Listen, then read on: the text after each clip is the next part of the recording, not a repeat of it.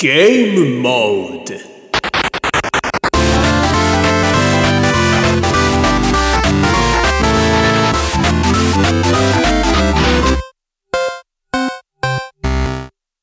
どうも皆様こんにちは。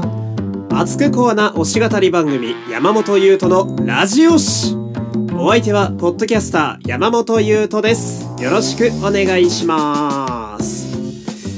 さあ今日はですね、えー、久しぶりの、えー、まあリニューアルしてからは初めてですかね、えー、新企画をちょっとやりたいと思います。ゲームというとのコーナー。というわけでですね、えー、こちらはまあ、ゲームを愛してやまない私がですね、えー、思い出のゲームについて語っていくというコーナーでございます。まあ、かつてこのラジオは、えー、今でこそラジオ誌という名前でございましたが、えー、以前はですね山本優斗のラジオというとという名前でやっておりました。まあ、そこから取ってきたような、え、そんなネーミングなんですけれども、えまあ、賢い方はねすで、に気づいていらっしゃると思いますが、えー、このゲームというとのゲームの部分を例えば映画というととかにすればですね、えー、いくらでも広げられるというまあそういう便利なフォーマットを作ったということですね、まあいろんな思い出のものがありますから、えー、でですね、えー、まあ記念すべき、初回のタイトルはですね、えー、メダロット2でございます、え、メダロット2というね、え、まあ昔のゲームなんですけどこちらについて喋っていこうかなと、え、まあ、こちらは何を隠そう。私が初めて、手にしたゲームソフトでございます、え、でですねまあそのメダロット2を遊ぶための、えー、ゲーム機であるゲームボーイカラー、えー、こちらもですねほとんど同じタイミングで、えー、自分の手元に、えー、来たということがありまあこちらの話も一緒にできればなという感じでございます。では、えー、早速参りましょう。まずはですね、え、このゲームボーイカラーという、え、ゲーム機の方から喋っていきたいんですけれども、えー、当時ですね、私はおそらく小学1年生か2年生ぐらいの時にですね、えひょんなことからこのゲームボーイカラーというものを、え手に入れるという、え感じだったんですけども、え当時の山本少年はですね、うん、今のようにそのゲームするために生きてるというか、もうゲームが好きすぎて倒れそうだぐらいの人間では全然なくってですね。まあ友達がなんかたまにファミコンやってたり、64やってたりとか、あとまあそれこそゲームボーイカラーをやっているっていうのを羨ましそうに見ているぐらいの子供でした。うん。うちにゲーム機がなかったんですよね。あなゲーム機っていうのはその友達の家に行って、まあプレイするっていう、まあこれが自分の中のゲームで、まあやるとしてもなんか、まあ田舎の私は生まれ育ちなので、なんかこう銭湯にあるちょっとしたゲーム機みたいなね、あのゲームコーナーとかで100円入れてやるようなゲーム。うん。メタルスラックとかね。ストリートファイターとかをやってていたぐらいの少年ですよ。本当にそんなにゲームにめちゃくちゃ縁があるというわけでもなかったという、えー、そんな感じだったんですけど、えー、ある日ですね、その、まあ、近所に、まあ、ツタヤありまして、えー、ツタヤは、まだあるよね。大丈夫だよね。サブスク全盛って言ってもまだツタヤはあると思うんだけど、あのー、まあ当時だとビデオですね、VHS の、えー、レンタルが結構盛んだった時代なんで、まあ最強時代の、え、ツタヤやと思うんですけど、えー、まあ近所のツタヤでですね、あの、塗り絵大会みたいなやつが、え、開催されていたんですよ。その、なんだろうな。まあ、その時は確かウルトラマンだったな。私がやった時は、あの、え塗る、その、ターゲットがウルトラマンで、ちょうどティガとガイアとダイナっていうね、私と同世代の方やったら、一個見たことあるんじゃないかなっていうあの、長野くんとかが、主演でやってたウルトラマン。え、それの塗り絵を題材に開催していた時期でした、私の時は。で、それを、何の気なしに塗ったんですよね。絵を描くのは昔からその時は特に好きで。うん、で、ティガ、ダイナ、ガイアリですね。まあオリジナルの色をなんか塗ってたような記憶がありますわ。なんか割と黒いウルトラマンとかにしちゃっててね。うん、なんかイービルティガとか 偽ウルトラマンっぽいカラーリングしたのだけはちょっと覚えてるんだけど。うん。でさ、まあそれ、私は全然、えー、そこは記憶いないんだけど、多分あの、住所とか書くとこがあったんですよ。うん。で、多分親が書いてくれて、で、それで、そのツタヤの、なんか募集する箱みたいなやつに入れて帰ったっていう、まあそのぐらいの記憶だったんだけど、えー、ある日、それからしばらくしてですね、えー、自宅の、なんか、ポストの部分にですね、えー、箱がぶち込まれていまして、うん。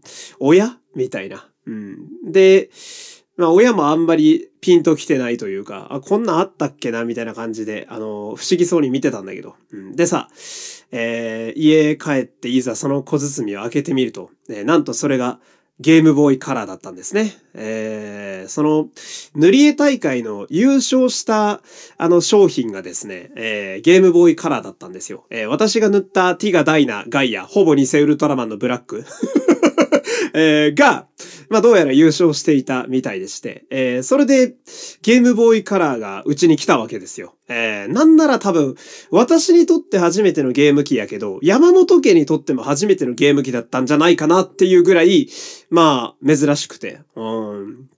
で、えー、手に入れたゲームボーイカラーは、エメラルドグリーンに近い青色の、えー、ものでしてね。まあ、緑色だね、ざっくり。うん、のゲームボーイカラーでして、で、まあ、ゲームボーイカラー本体来るのはいいんだけどさ、うん、あの、カセットがないと遊べない。まあ今で言うとソフトですね。絵がないと遊べないっていうことがあって。だけど、電池を入れて、あの、オンオフボタン、電源さえつければさ、最初の画面だけつくのよ。あの、カチッって入れると。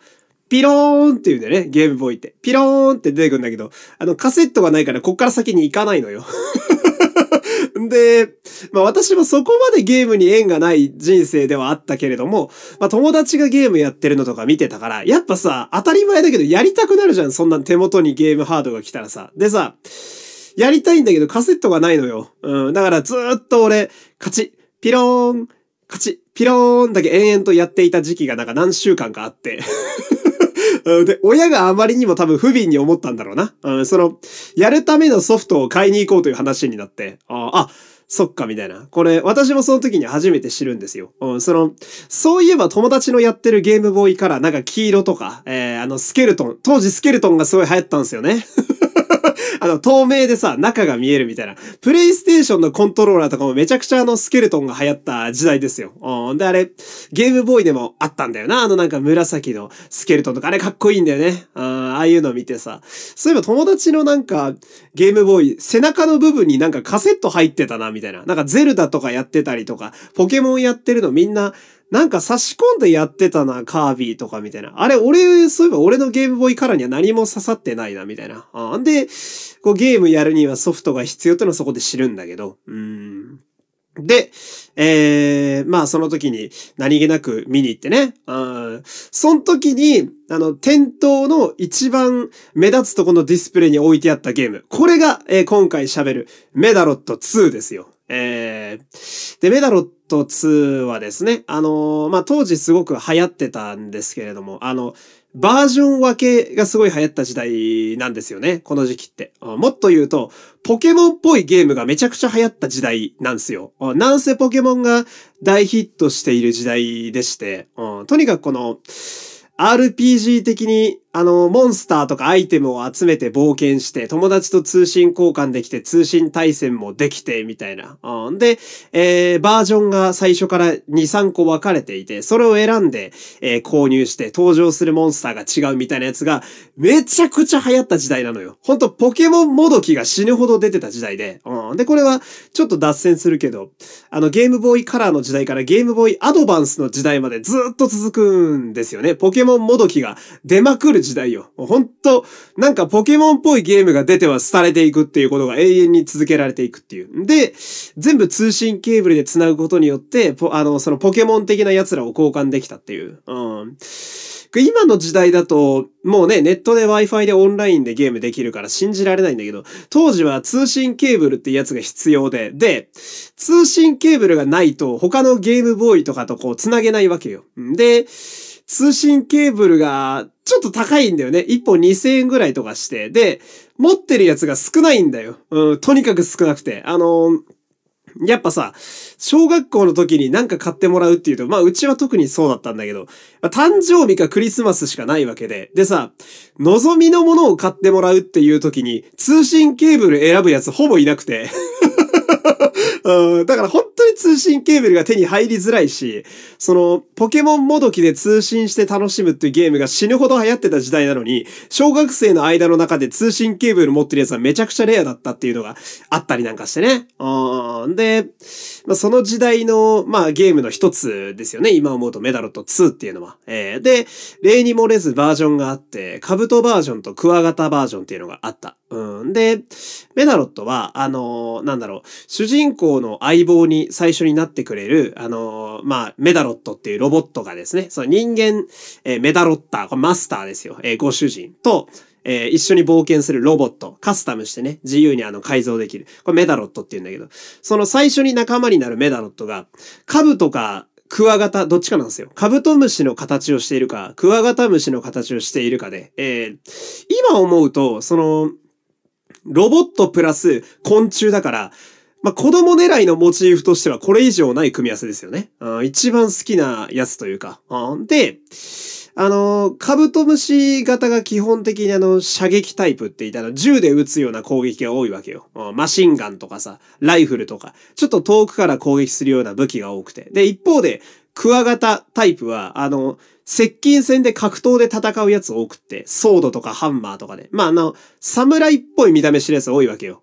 でさ、まあやっぱ小学校の時に見る、その、兜とクワガタで言うと、やっぱなんかね、刀で戦う方がかっこよく見えるんだよな。うん。で、私は、その、まあ、山本少年当時の、えー、ゲーム1個買ってあげるよって言われて、何買おうかなって思った時に、まずやっぱ、ロボットものに目が行くわけよ。うん。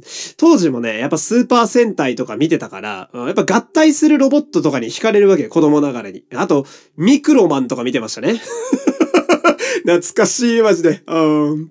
で、ああ、ロボットものいいなと思って。うん。で、カブとかクワガタって二つ並んでてさ、うん。なんか、全然本当にメダロットの1ミリも知らないんだけど、うん。なんかカブトの方は、どうやらこのなんかミサイルとかを出して戦うっぽいぞみたいなそのパッケージ見てると。で、一方でクワガタの方は手に持ってるっていうかハサミみたいな刀で戦うっぽいぞみたいな。ってなると、ハサミみたいな刀の方がかっこいいかとか思ったりなんかして。うん。で、確か母ちゃんに、えー、クワガタを買ってくれっつって、うん、買ってもらった記憶がありますよ。えー、で、そうしてうちに、えー、メダロット2、クワガタバージョンが、えー、やってくるわけですね。で、まあ、メダロット2というゲームが、えー、うちに来ましてね、えー、あの、勝ち、ピローンだけで終わっていた、えー、うちのゲームボーイカラーがですね、本格的に、えー、ゲームとして、えー、動き出すわけですよ。えー、すると、あのー、まず何が起こるかという話になるんですが、えー、あのー、一瞬で目が悪くなりますね。あのー、本当にびっくりするぐらいあっという間に視力が下がるんですよ。えー、本当まあ、何せさ、やっぱ、今思うとよ、大人になって思い返してみると、やっぱ子供の集中力ってすごいじゃないですか。本当にずっとやってるでしょなんか、その、大人が言うさ、合間にこう、なんか仕事の合間に、まあ今でも私そうですけど、まあなんか、今だとね、ゼルダの伝説をちょっとスイッチでやりつつみたいな、あ、2時間もやれたな、今日とか思ったりするわけなんだけど、子供ってさ、無限にやってるじゃん、本当に。もう遊びで一度ハマったらさ、信じられないぐらいやるし、うん、あとあの、画面に顔が近いんだよね、子供って。私もほんとそうだったんだけど、で、当時ゲームボーイカラーってめちゃくちゃ画面小さいから、当時としては、まあ当時のその、なんていうの？まあいわゆる携帯ゲーム機としては、そんなでもないぐらいだったんだけど、今思うとすごい小さいわ。うん、で、かつ、その、今の時代だと、えー、バックライトが、こんなん言うまでもないじゃん。バックライトがついてるんですよ。まあどういうことかっつうと、真っ暗の部屋でもできるじゃん、ゲームって。今だとね。だけど、当時の携帯ゲーム機ってバックライトがないから、例えば部屋真っ暗にしたりすると、画面が全く見えないんだよね。うん。この問題は後にゲームボーイアドバンス SP というゲームが出てくることによって、あの、改善されるんだけど、改善なのかな？より目が悪くなるような気がしたけど、うん、まあ、とにかくその、今思うとゲームボーイカラーって本当に素晴らしいゲーム機なんだけど、あの頃のゲーム少年をね、支えて私もこんなになっちゃいましたけど、今思うと目悪くする要素しかなかったのよ。うん。目に優しい要素1ミリもなくて、うん。で、案の定一瞬で私の視力 A は D にまでなりましたね。うん。で、まあ、あっという間にメガネ少年になりですね。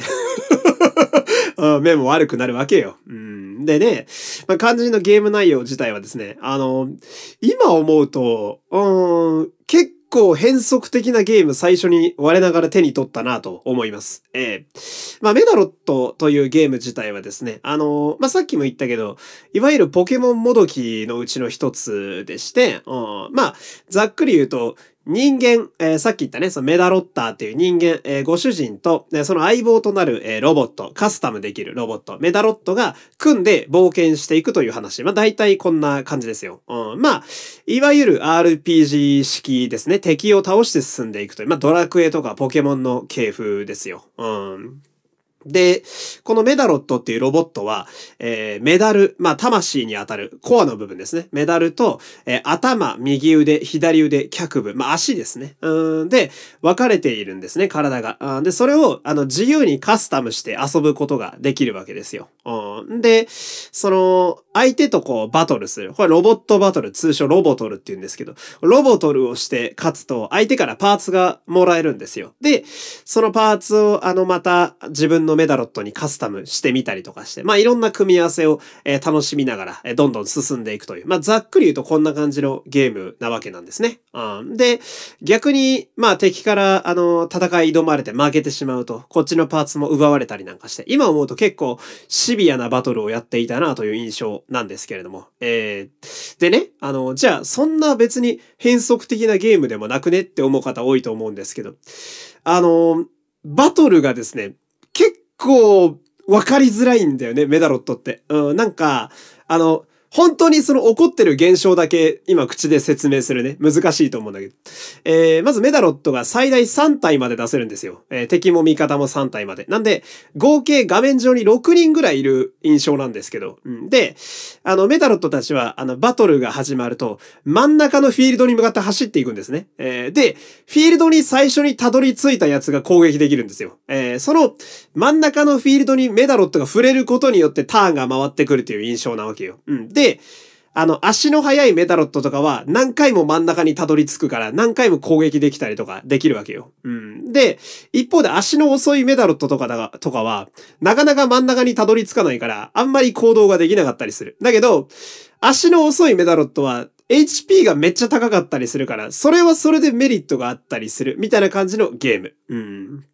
で、何度も走っていくメダロットたちにあの命令しながら、相手のメダロットを全部倒せば勝ち。うん、っていうバトルのルール。うん。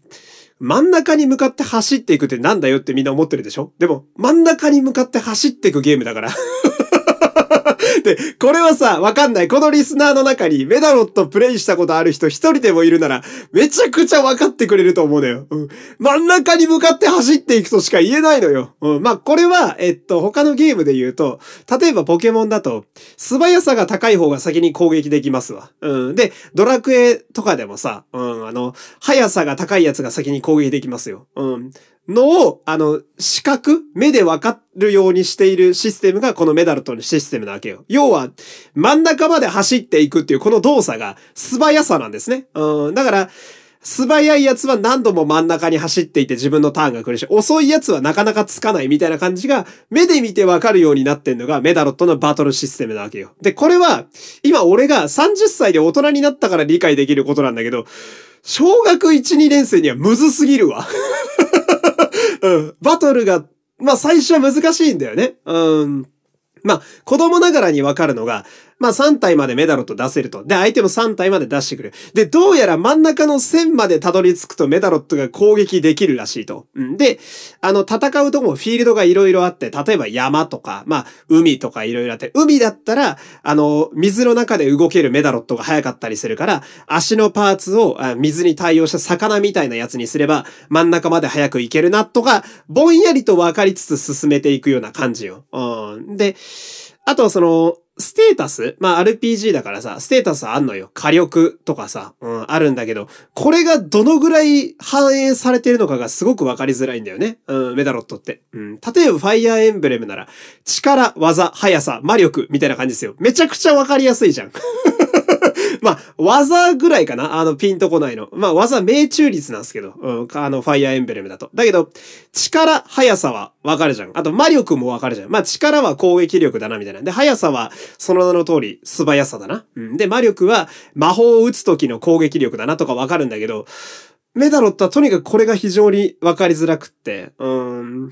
なんか、あの、なんだっけな、放、放熱とかさ、その、ロボット元だからロボットっぽい言葉に全部、あの、入れ替えられてる走行とかさ、子供にはわからない。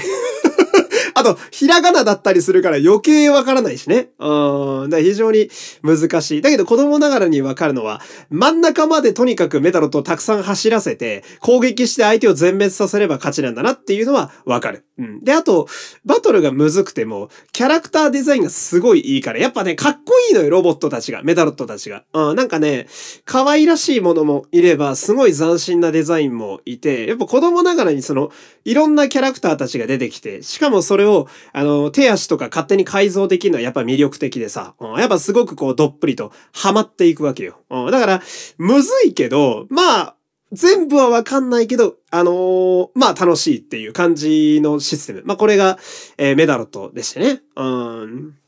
で、結局メダロット自体は、まあ2がスタートなんだけど、その後のシリーズも私は割と遊んでて、個人的にはその次の3ってやつが個人的 MVP というか一番面白いかなと思ってたりもするんだけど、だんだんあのバトルシステムも整理されてきて分かりやすくなってたりとかしてさ、うん、まあとにかくこう、自分なりに全部は把握できないけど、戦いが結構面白いというゲームに落ち着いたわけですよ。うん、で、まあ子供ながらにハマって、うん。でね、ストーリーもね、結構良くって、うん、あのね、子供の頃はいまいちピンとこなかった部分も多かったんだけど、大人になってみると、すごい深いこと言ってんだよね。うん、なんか、その、メダロットって人間の相棒なわけでさ、うん。メダロットにも人権はあるのかみたいな話すんのよ。すごい難しいテーマじゃん。うん。で、メダロット自体は、なんだろうな、おそらく当時から割と子供向けジャンルではあったと思う。まあ、スーパー戦隊とか仮面ライダーに近いような感じだったと思うんだけど、話してる内容は結構深いことずっと言ってて、あの、当時コミックボンボンで漫画も連載されててさ、うん。で、その漫画も割と読んでたのよ。俺コミックボンボンに行ってしまったんだよね、メダロットのせいで。うん、あの、本当俺と同世代めっちゃわかると思うんだけど、あの当時、コミックボンボンとコロコロコミックで分かれていて、今人生がうまくいってウェイウェイ言ってる奴らは全員コロコロコミック読んでて、今あんまり人生がうまくいってなくてオタクになってしまった人らはコミックボンボン読んでるからね。超偏見だけど。まあ、あの、コミックボンボン読んでた奴らは全員オタクになってますわ。私もそう。うん、で、えー、メダロットがコミックボンボンだったから、まあ、俺はそっちに行ったんだけど、うん。で、その、ボンボンで連載されてた漫画も、めっちゃ難しかったもんな。うん、なんか、その、自然と共生するメダロットとか出てきて、うん、なんか、生き物を人間のエゴで殺すのかみたいなむずい話をしてんのよ。うん、なんだこれって思いながら読んでたんだけど、今思うと深いことすげえ喋ってたな、みたいな。うん、で、そういう感じのストーリーがゲームにも多少反映されてたりとかしてさ。うん、で、結構こう読み込ませるタイプのストーリーだったりするわけよ。だから多分大人になって、今プレイしてみると、あー、うわ、結構考えるぞ、これ、みたいな感じになると思うんですね。うん。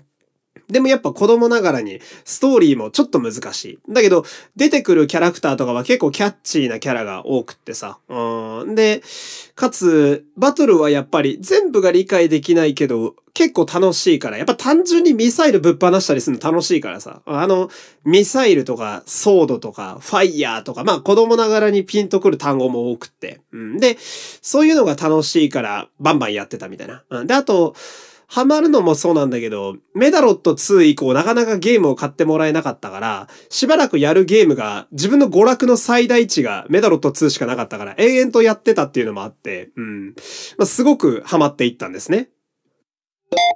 でですね、このメダロット2、まあ、肝心のね、そのゲーム内容なんですけど、まあ、さっきから言ってるように、ちょっと難しい部分がやっぱりあるので、難易度自体もですね、ややシビアな部分があるわけですよ。でね、なんと言っても、序盤なんですね。えー、序盤が非常に難しい。えー、で、まあ、何が一番難しいかっていうと、もうあの、ざっくり言ってしまうと、おばあちゃんが強敵すぎるんですよ。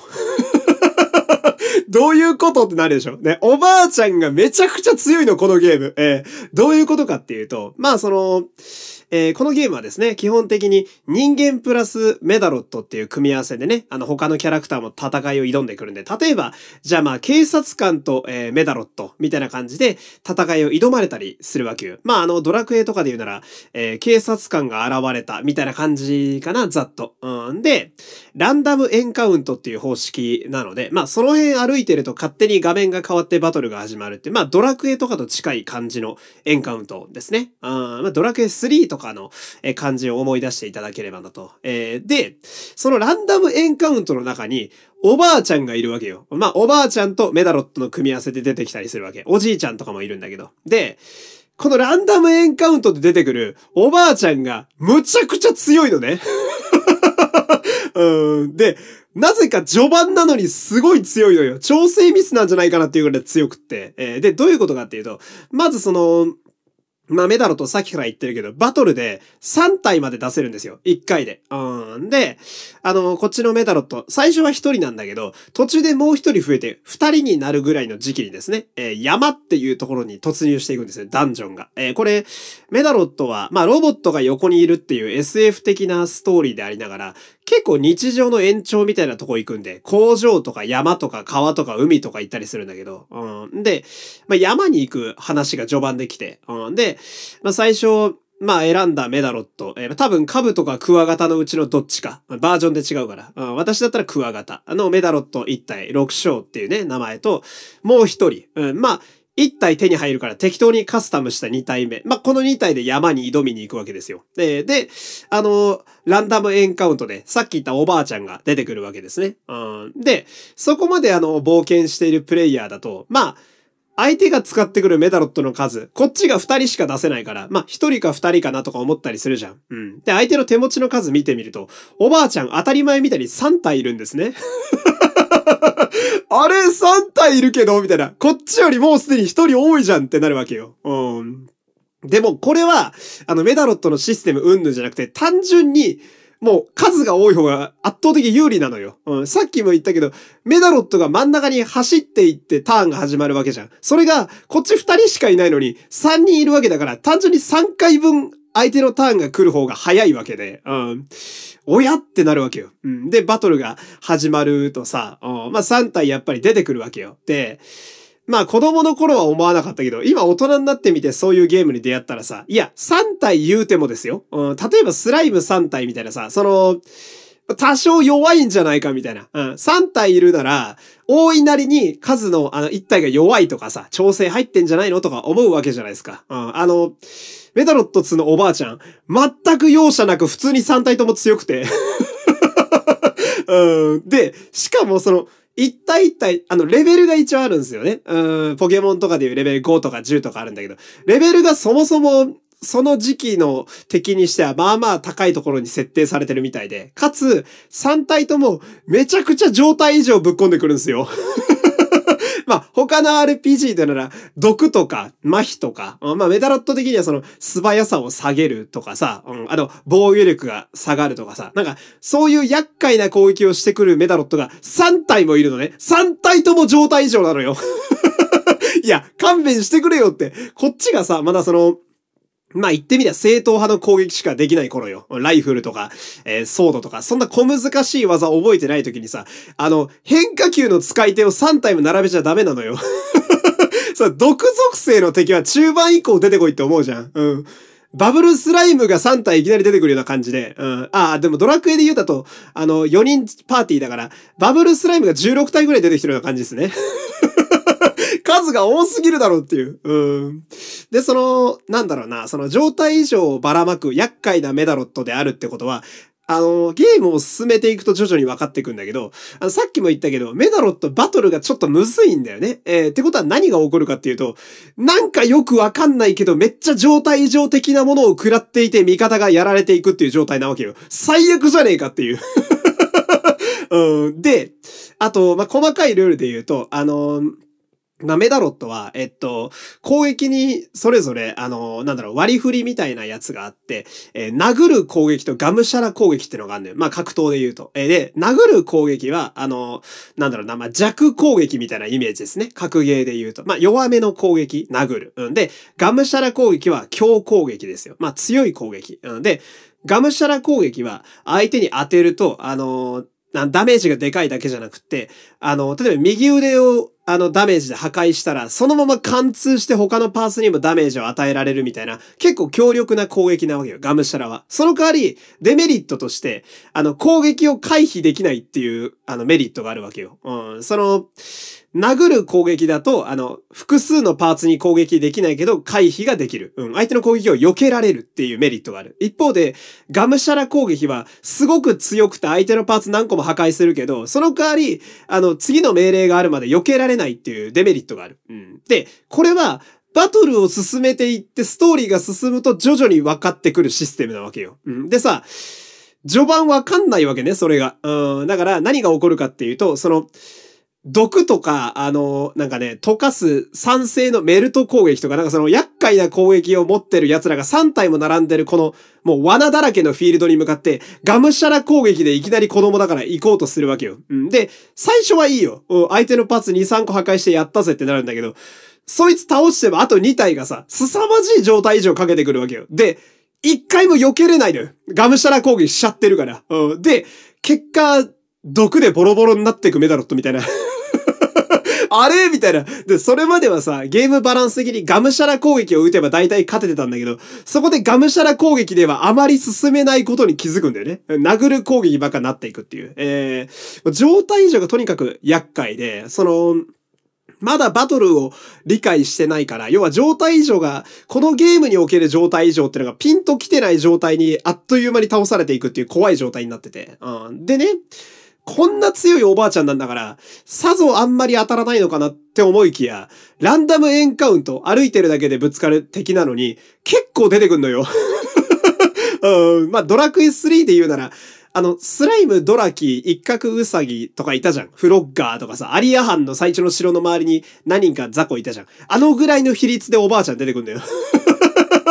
余計れねえじゃねえかっていう。でね、このゲーム RPG ですよ。え今ドラクエの例出しましたけど。じゃあ、勝てない相手ならワンチャン逃げればいけるんじゃないかって思うじゃん。うん、あの、メダロットはバトルで逃げるためには特別なアイテムが必要で、で、このアイテム手に入るのが中盤ぐらいなのよ。だから、序盤って逃げれないんだよね。で、おばあちゃんに当たったら、ほぼ終わりなのよ、このゲーム。まあ、あ程度育ってくれば割と勝てるようにはなってんだけど、本当に最初の頃3体いっぺんにやってくるから、まる、まるで勝てなくって、うん。